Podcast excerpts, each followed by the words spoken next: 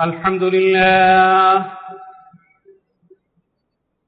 الحمد لله نحمده ونستعينه ونستغفره ونؤمن به ونتوكل عليه. ونعوذ بالله من شرور أنفسنا ومن سيئات أعمالنا. من يهده الله فلا مضل له ومن يضلل فلا هادي له. وأشهد أن لا إله إلا الله وحده لا شريك له. وأشهد أن سيدنا ومولانا محمدا عبده ورسوله. أرسله الله تعالى إلى كافة للناس بالحق بشيرا ونذيرا. وصلى الله تعالى عليه وعلى آله وصحابته الذين هم خلافة العرب العربا. وخير الخلائق بعد الأنبياء.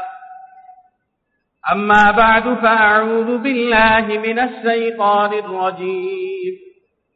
بسم الله الرحمن الرحيم. فاستقم كما أمرت.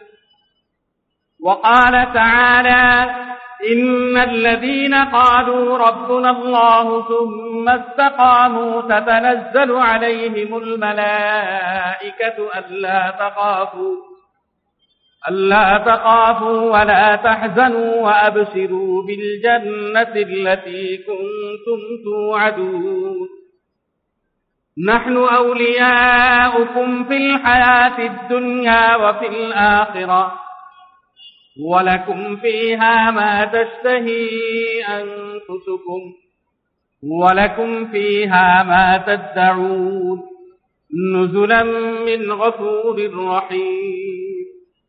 وقال تعالى إن الذين قالوا ربنا الله ثم استقاموا فلا خوف عليهم ولا هم يحزنون. أولئك أصحاب الجنة خالدين فيها جزاء بما كانوا يعملون. وعن سفيان بن عبد الله رضي الله تعالى عنه قال سألت رسول الله صلى الله عليه وسلم يا رسول الله أخبرني عن الإسلام. شيئا لا أسأل أحدا غيرك. قال آمنت بالله ثم آمنت بالله كما قال عليه الصلاة والسلام. كما مصلي أنا كرام আল্লাহ তাআলা আমাদেরকে অনেক বড় একটি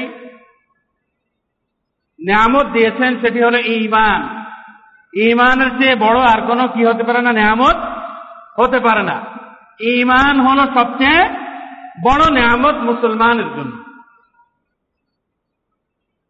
কিন্তু আজ আমরা মমিন হওয়া সত্ত্বেও আমাদের ভিতরে যে জিনিসটির সবচেয়ে বেশি অভাব সেটি হল অবিচলতা। ইমানের উপরে দৃঢ়তা। অবিচল আমরা থাকতে পারি না।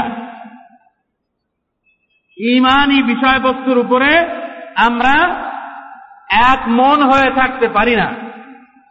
যখনই কোনো বিপদ আসে, যখনই কোনো আমাদের প্রতিকূল পরিস্থিতি সামনে আসে, তখন আমরা অবিচল না থেকে অনেক সময় আমরা কি হয়ে যাই? ইমানের পথ থেকে বিচ্যুত হয়ে যাই।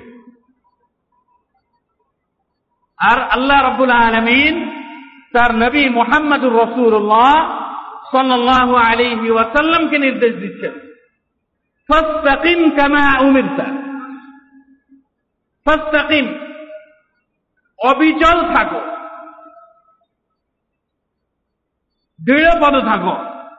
কামা অমিরতা যেভাবে তোমাকে নির্দেশ দেওয়া হয়েছে।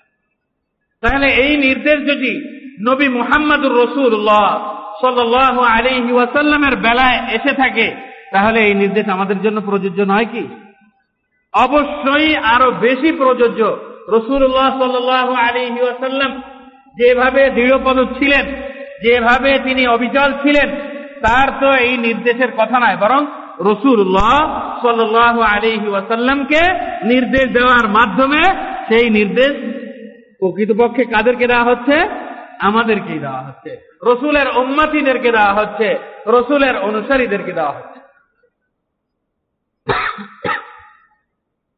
অন্য আয়াতে আল্লাহ তাআলা এর ফজিলত বর্ণনা করছেন যে কেউ যদি ইমান আনার পরে ইমানের রাস্তায় অবিচল থাকে দৃঢ়পদ থাকে তাহলে তার লাভ কি?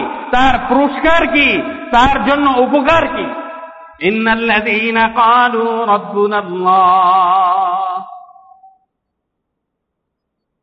যারা বলল যে আমাদের রব আমাদের প্রভু আমাদের পালন কর্তা আমাদের লালন কর্তা আমাদের রিজিক দাতা আমাদের সমস্ত কিছু কে আল্লাহ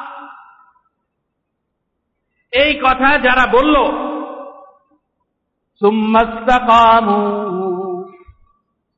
শুধু আল্লাহ বলেই শেষ করে দিল না, এই তাদের রব আল্লাহ তাআলা এই কথা বলার সাথে সাথে এই আল্লাহ তাআলার রাস্তায় তারা কি থাকল?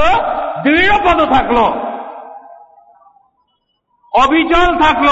যত বিপদই আসুক না কেন, যত মুসিবতই আসুক না কেন, যত বাধাই আসুক না কেন, যত সমস্যায় আসুক না কেন সর্ব অবস্থায় আল্লাহ তাহলাই মুক্তিদাতা, আল্লাহ তাহলাই পালন কর্তা আল্লাহ তাহলাই রিজিক দাতা আল্লাহ তাহলাই বিপদ থেকে উদ্ধারকারী।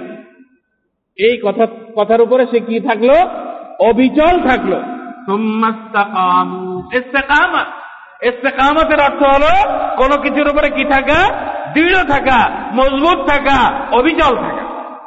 অর্থাৎ আল্লাহকে রব বলে স্বীকার করে নিয়ে তার উপরে যারা কি করল? ইস্তেকামতের সাথে দৃঢ়তার সাথে থাকলো তাদের জন্য পুরস্কার কি تتنزل عليهم الملائكة ألا تخافوا ولا تحزنوا وأبشروا بالجنة التي كنتم توعدون تتنزل عليهم الملائكة যারা নাকি আল্লাহকে রবের স্বীকারোক্তি দিয়ে রব মেনে নিয়ে তার উপরে দৃঢ় পদ হয়ে গেল। যত বিপদে আসুক না কোন, সর্ব অবস্থায় আল্লাহ তালার রাস্তায় থাকে, তার থেকে বিচ্যুত সে হয় না।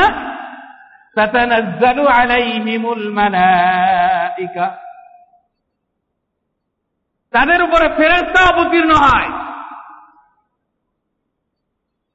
আপনি আমি দেখতে না পাইলে কি হবে? আল্লাহ তাহলে বলছেন তাতানাজ্জালু আলাইহিমুল মালাইকা। তাদের উপরে ফেরেশতা অবতীর্ণ হয়। ফেরেশতা অবতীর্ণ হয়ে কি বলে? আল্লাহ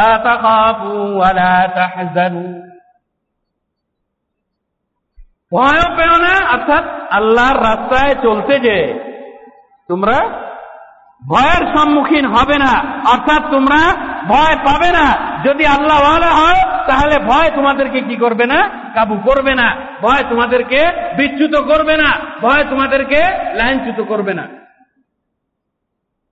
আল্লাহ তাহাবু ফেরেস্তা তাদেরকে বলতে থাকে, তোমরা ভয় পেও না। ওয়ালা আর তোমরা চিন্তিত হয়ে চিন্তার কোনো কারণ নেই তোমাদের। যদি তোমরা আল্লাহওয়ালা হয়ে থাকো আর আল্লাহর স্বীকারোক্তি দিয়ে আল্লাহর বিধানাবলী আল্লাহর নির্দেশাবলী আল্লাহর নিষেধাবলী এগুলো যদি ঠিক মতো পালন করতে থাকো তাহলে আল্লাহ তোমরা ভয় পাও না এবং তোমরা চিন্তিত হয় না وأبشروا بالجنة التي كنتم توعدون وأبشروا তোমরা সুসংবাদ গ্রহণ করো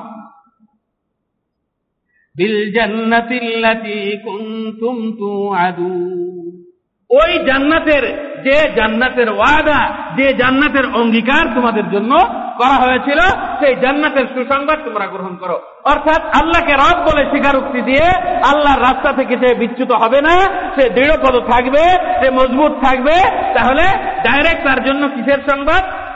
জান্নাতের শুভ সংবাদ। আর শুধু তাই না, এ পর্যন্ত জান্নাতের শুভ সংবাদ দিয়েই শান্ত হননি। নাহনু আউলিয়াউকুম ফিল হায়াতিদ দুনিয়া ওয়া ফিল নাহনু আউলিয়াউকুম। আল্লাহ তাআলাই বলছেন, আমি তোমাদের বন্ধু ফিল হায়াতিদ দুনিয়া, দুনিয়ার জীবনে, এহকালে, ওয়া ফিল পরকালে। অর্থাৎ দুনিয়া এবং আখেরাতে বন্ধু কে হবেন? আল্লাহ তাআলা। ওয়ালাকুম ফিহা মা তাসতাহি আনফুসুকুম ওয়ালাকুম ফিহা মা তাসতাউ ওয়ালাকুম ফিহা মা তাসতাহি আর এই জান্নাতের ভিতরে তোমাদের জন্য, তোমাদের মনে যা চাইবে তাই তোমাদের জন্য। ওয়ালাকুম ফিহা মা তাসতাউন এবং জান্নাতের ভিতরে তোমাদের জন্য যা কিছুর ওয়াদা দুনিয়ায় থাকতে করা হয়েছে, সমস্ত কিছুই তোমাদেরকে জান্নাতের ভিতরে দেওয়া হবে। কিসের বিনিময়ে? দৃঢ়তার বিনিময়ে। আল্লাহর রাস্তায় আল্লাহর প্রতি ইমান আনার পরে এর উপরে যে দৃঢ় থাকবে, তার বিনিময়ে এই দাও। সবাই বলুন সুবহানাল্লাহ। হযরত আবু আনহু রাসূলুল্লাহ সাল্লাল্লাহু আলাইহি ওয়াসাল্লাম থেকে বর্ণনা করছেন রাসূলুল্লাহ সাল্লাল্লাহু আলাইহি ওয়াসাল্লাম বলেন, কারিবু ওয়াসাদ্দিদু। কারিবু ওয়াসাদ্দিদু। কারিবু শব্দের অর্থ হলো ভারসাম্য রক্ষা করা, অর্থাৎ কোনো কিছু তো বাড়াবাড়িও না করা, আবার ত্রুটিও না করা। ভারসাম্য রক্ষা করা। ওয়াসাদ্দিদু। আর তোমরা দৃঢ় থাকো, ইস্তেকামতের উপরে থাকো। কেননা রসুল্লাহ সাল আলী ওয়াসাল্লাম বলেন যে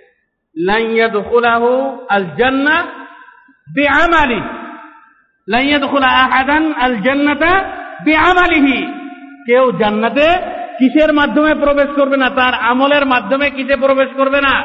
জান্নাতে প্রবেশ করবে না। অর্থাৎ আমার অনেক নামাজ আছে, আমার অনেক এবাদত বন্দেগী আছে, আমার অনেক সোহাবের কাজ আছে, এইগুলোর মাধ্যমে আমি জান্নাতে প্রবেশ করব। আল্লাহ রসুল বলছেন লাইয়াদখুলা আহাদান আল জান্নাতা কেউ তার আমলের মাধ্যমে জান্নাতে প্রবেশ করতে পারবে। সাহাবা একরাম বলেন, ওয়ালা আনতা ইয়া রাসূলুল্লাহ? আপনিও না, হে আল্লাহর রসুল? রসুল্লাহ সাল্লাম বলেন, ওয়ালা আনা। আমিও আমার আমলের মাধ্যমে জান্নাতে প্রবেশ করতে পারব না। কিন্তু রসুল্লাহ সাল্লাম বলেন অর্থাৎ আল্লাহ তার বিরহমতিহি ও ফজলি আল্লাহ তাআলা তার বিশেষ রহমত, বিশেষ দয়া এবং ফজলের মাধ্যমে আমাকে কি করেছেন? আল্লাহ তাআলা হেফাজত করেছেন। এই জন্য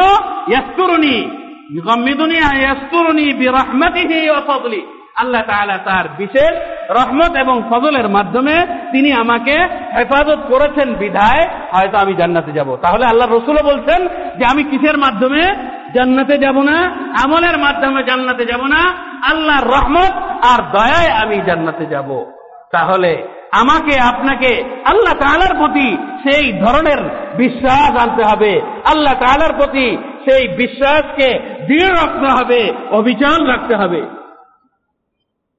দেখেন রসুল্লাহ সাল আলী ওয়াসাল্লাম থেকে মুসলিম শরীফে হাজত সোহাইব রদি আল্লাহ আনহু অনেক বড় হাদিস বর্ণনা করেছেন, আমি সংক্ষেপে বলছি।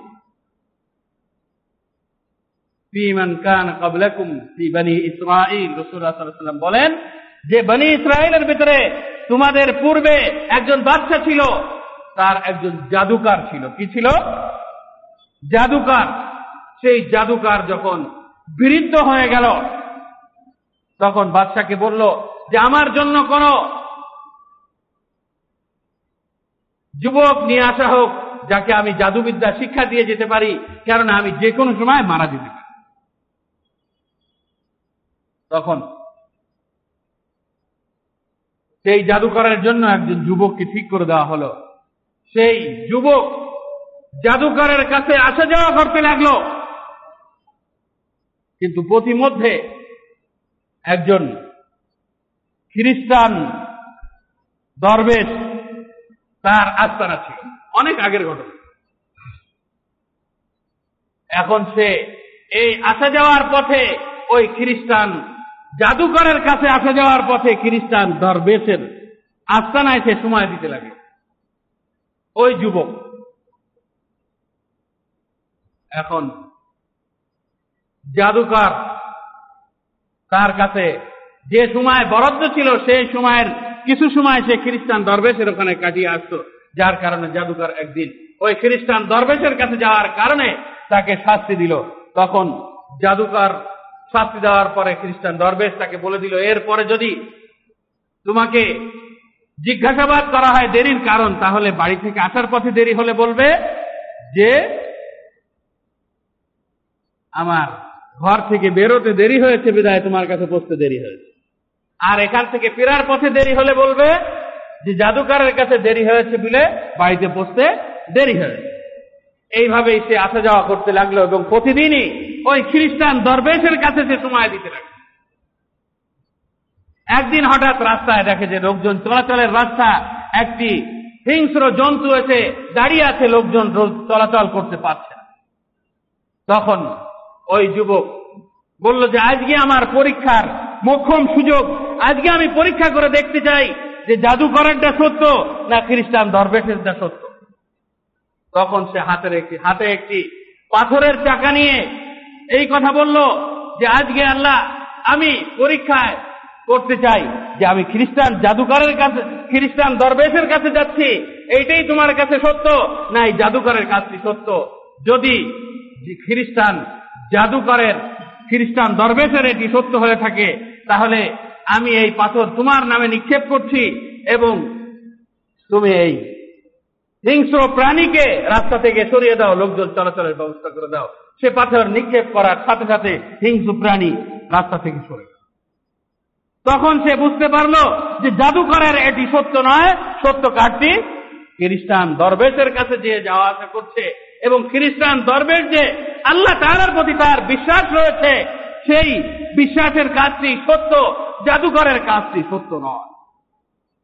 যখন যে খ্রিস্টান দরবেশের কাছে এই কথা বলল, বলার পরে বলল যে, তোমার অবস্থা এমন হয়েছে যে, তুমি আমার চেয়ে অনেক ঊর্ধ্বে চলে গিয়েছ।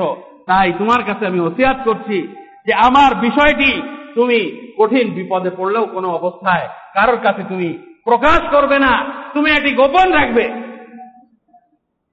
এরপরে দেখা গেল, যেহেতু তার একটি পাথর নিক্ষেপের কারণে হিংস্র প্রাণী রাস্তা থেকে সরে গিয়েছে। লোকজন এসে তার কাছে ভিড় করতে লাগল বিভিন্ন ভাবে দোয়া চাইতে লাগল এবং সে দোয়া করার কারণে অনেক সময় অন্ধ লোক কুষ্ঠরোগী তারাও ভালো হতে লাগল। আল্লাহ তাআলার কাছে দোয়া করার কারণে। এখন বাদশার রাজ পরিবারের সদস্য একজন অন্ধ হয়ে যাওয়ার পরে সেও খবর পেল যে ওই যুবকের কাছে গেলে চোখ ফিরে পেতে পারে, দৃষ্টি ফিরে পেতে পারে, সেই যুবকের কাছে চলে যায়। অনেক উপঢৌকন নিয়ে এবং বলে যে, এই উপঢৌকনের বদৌলতে তুমি আমার চোখকে ভালো করে দাও, তোমার জাদুর মাধ্যমে। তখন সে বলল, যে, আমি তো জাদুর মাধ্যমে ভালো করি না। ভালো করনেওয়ালা একমাত্র আল্লাহ তাআলা।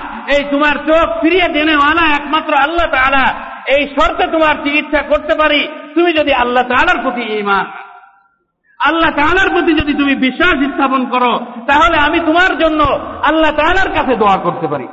তখন সে তার চোখ ফিরে পাওয়ার জন্য আল্লাহ তাআলার কাছে, আল্লাহ তাআলার প্রতি ইমান আনলেন। ওই বাচ্চার পরিষদের একজন সদস্য এবং সে তার জন্য ওই যুবক দোয়া করল আল্লাহ তাআলার দরবারে। সাথে সাথে সাথে সে খুব ফিরে পেল, অর্থাৎ দৃষ্টিশক্তি ফিরে পেল। ফিরে পাওয়ার সাথে সাথে সে সিজদায় পড়ে গেল এবং চলে গেল বাচ্চার কাছে যাওয়ার পরে বাচ্চা তাকে জিজ্ঞাসা করছে যে, তোমার এই দৃষ্টিশক্তি কে ফিরিয়ে দিল? তখন যেহেতু সে আল্লাহ তাআলার প্রতি ইমান এনেছে, আল্লাহ তাআলাকে বিশ্বাস করেছে, সে অস্বীকার না করে বলল যে আমার রব এই দৃষ্টিশক্তি ফিরিয়ে দিয়েছে। আবার জিজ্ঞাসা করল যে তোমার দৃষ্টিশক্তি কে ফিরিয়ে দিয়েছে? তখন তার উত্তরও সে বলল, আমার রব এই দৃষ্টিশক্তি ফিরিয়ে দিয়েছে। তখন বাচ্চা বলল যে আমি ছাড়া কি তোমার আর কোন রব আছে? তখন বলল যে হ্যাঁ আমার রব হলো তিনি, যিনি সারা জগতের সৃষ্টিকর্তা, সমস্ত কিছুর সৃষ্টিকর্তা, তিনিই হলো আমার রব। তখন বাদশা বলল, যে তোমার এত বড় সাহস, তুমি কার থেকে এই এলেম নিয়েছ? কার মাধ্যমে তুমি আমাকে বাদ দিয়ে আল্লাহ তাআলার প্রতি ঈমান এনেছো? তখন সে শাস্ত্রীর সম্মুখে ওই যুবকের কথা না বলে পারল না, যুবকের কথাই বলে দিল। তখন যুবককে আনা হলো। যুবককে শাস্তি দেওয়ার পরে সেই খ্রিস্টান দরবেশকে উপস্থিত করা হলো। বাচ্চা বলল, যে ইমান থেকে যদি তোমরা ফিরে না আসো, আমার প্রতি ইমান নেয় না, যদি আল্লাহর প্রতি ইমানে তোমরা অবিচল থাকো, তাহলে আজকে তোমাদের সকলকে আমি শেষ করে দেব। এরপরে একে একে বাচ্চার পরিষদের সদস্য, সে যখন ইমান থেকে ফিরল না, তখন তাকে সকলের সামনে করাত দিয়ে চিরে ফেলা হলো, ফেড়ে ফেলা হলো, কিন্তু তারপরেও সেই ইমানের রাস্তা থেকে ফিরে নাই। এরপরে ওই খ্রিস্টান দরবেশকেও করাত দিয়ে চিরে ফেলা হলো। তারপরে সেও রাস আল্লাহর প্রতি ইমান থেকে ফিরে নাই।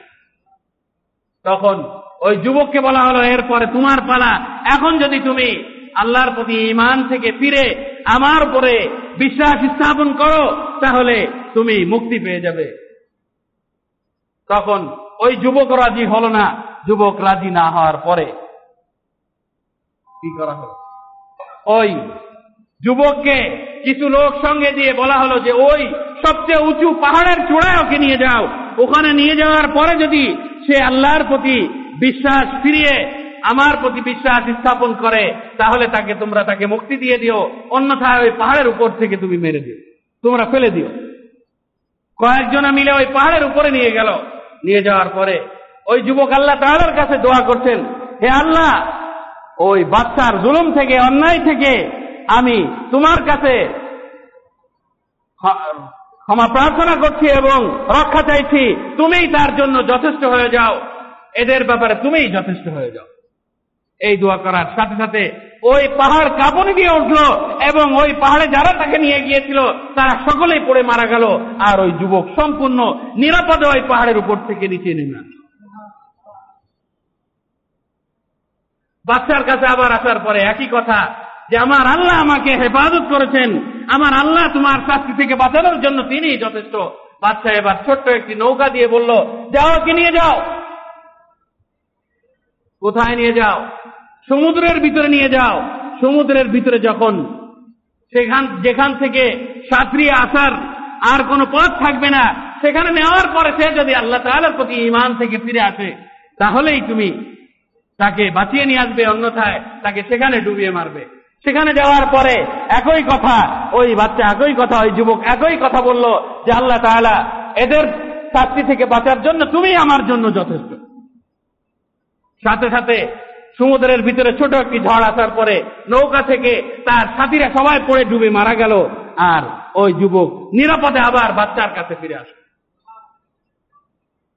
বাচ্চার কাছে এই ছিল ইমানের পরীক্ষা। আমি বলতে চাই যে আল্লাহ তালার প্রতি ইমান থাকতে হলে এই ধরনের ইমান থাকতে হবে। আজ আমরা সামান্য বিপদ দেখলে, সামান্য মুসিবত দেখলে তখন দৌড় দেই কোনো পীর সাহেবের কাছে, আল্লাহর কাছে চাই না। পীর সাহেব বাঁচানেওয়ালা না, বাঁচানেওয়ালা কে?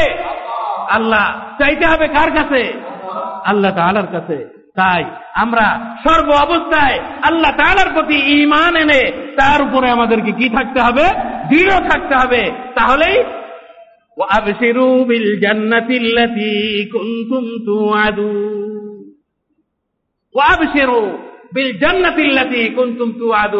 তাদেরকে ওই জান্নাতের শুভ সংবাদ দাও, যে জান্নাতের ওয়াদা তোমাদের জন্য করা হয়েছে। আমি শেষ করি না এখনও। ওই যুবক, এরপরে বাচ্চাকে নিজেই বলল, যদি তুমি আমার মৃত্যু চাও, তাহলে একটি কথাই, তুমি স্মরণ রাখো একটি কাজ তুমি করলে, আমার মৃত্যু নিশ্চিত, অন্যথায় তুমি আমাকে মারতে পারবে না। সেটি কি? যে ময়দানের ভিতরে সমস্ত লোককে একত্রিত হতে বলো, সমস্ত মানুষকে তোমার প্রজাদেরকে একত্রিত হতে বলো, এবং সেখানে আমাকে সুলের উপরে চড়িয়ে, আমার পিঠে যে তীরগুলি আছে, তার থেকে একটি তীর উঠিয়ে এই কথা বলে পারো, বিসমি রব্বি গোলাম। এই যুবকের রবের নামে আমি এই তীর নিক্ষেপ করছি এখন বাচ্চাটাকে মারার জন্য এই কাজই করল। সমস্ত লোক সংবাদ দিয়ে একত্রিত করে তাকে সেখানে নিয়ে যে শুলের উপরে চড়িয়ে দিয়ে, শুলের উপরে চড়িয়ে দিয়ে তার পিঠের থেকে তীর উঠিয়ে বাচ্চা তীর দিয়ে মারছে। গোলাম আর্মি। অর্থাৎ আমি নিক্ষেপ করছি, এই যুবকের রবের নামে আমি নিক্ষেপ করছি। সাথে সাথে সেই তীরটি তার কানের পাশ দিয়ে এখানে ঢুকে গেল মাথার ভিতরে ঢুকার পরে যুবক হাত দিয়ে থাকল এবং সেখানে সে সাথে সাথে আস্তে আস্তে ঢলে পড়ল, অর্থাৎ মৃত্যু বরণ করল। কিন্তু তার একার মৃত্যু বরণের লাভ হলো কি? ওই যারা সেখানে উপস্থিত ছিল, তারা সকলেই আল্লাহ তালার প্রতি ইমান সবার একই স্বীকারোক্তি, আমান্না বিরব্বি হাদাল গোলাম। বাচ্চার রুবুবিয়াত বাচ্চার প্রভুত্ব অস্বীকার করে, তারা কার প্রভুত্ব স্বীকার করে নিল? আল্লাহ তালার প্রভুত্ব স্বীকার করে নিল। অর্থাৎ সে এর মাধ্যমে নিজেকে উৎসর্গ করে আল্লাহ তালার প্রতি ইমান আনায়নের ব্যবস্থা করল। তা আজ আমরাও যদি ইমানের উপরে দৃঢ় থাকি, তাহলে আমাদের ইমান দেখে অন্যরা উৎসাহিত হবে। মুসলমানদের অবস্থা হলো আজ এই, যে তাদের আখলাপ তাদের চরিত্র, তাদের কর্ম, সমস্ত কিছু ইমানের পরিপন্থী হতে চলেছে, যার কারণে মুসলমানকে আজ অনুসরণ না করে আজ মুসলমানদেরকে মানুষ ঘৃণা করছে। তাই বলতে চাই, ইন্নাল্লাযী ফাস্তাকিম কামা উমির ফাস্তাকিম কামা উমির। যেভাবে তোমাকে নির্দেশ করা হয়েছে, সেভাবে তুমি দৃঢ় পদ থাকো, অবিচল থাকো। ইমানের উপরে আমাদেরকে অবিচল থাকতে হবে। তো রসুল্লাহ সাল আলী ওয়াসাল্লামও এ কথাই বলেছেন যে, আমাদের কর্ম, আমার আমার তোমাদের কাজ কর্ম তোমাদেরকে জান্নাতে নিয়ে যেতে পারবে না। জান্নাতে নিয়ে যাবে কে? আল্লাহ তাআলার রহমত এবং দয়া। তাই আল্লাহ তাআলার প্রতি আমাদের সেভাবেই ইমান আনতে হবে। সেভাবেই আল্লাহ তালার প্রতি আমাদের বিশ্বাস স্থাপন করতে হবে। আল্লাহ তালার প্রতি ইমান এনে ইমানের কাজে আমাদেরকে দৃঢ়পদ হতে হবে। আল্লাহ তালা আমাদেরকে তৌফিক দান করুন। ওয়াকের দাওয়ানা আনিল হামদুলিল্লাহ রবিল আলমিন। যাদের সুন্নাত বাকি আছে সুন্নাত পড়ুন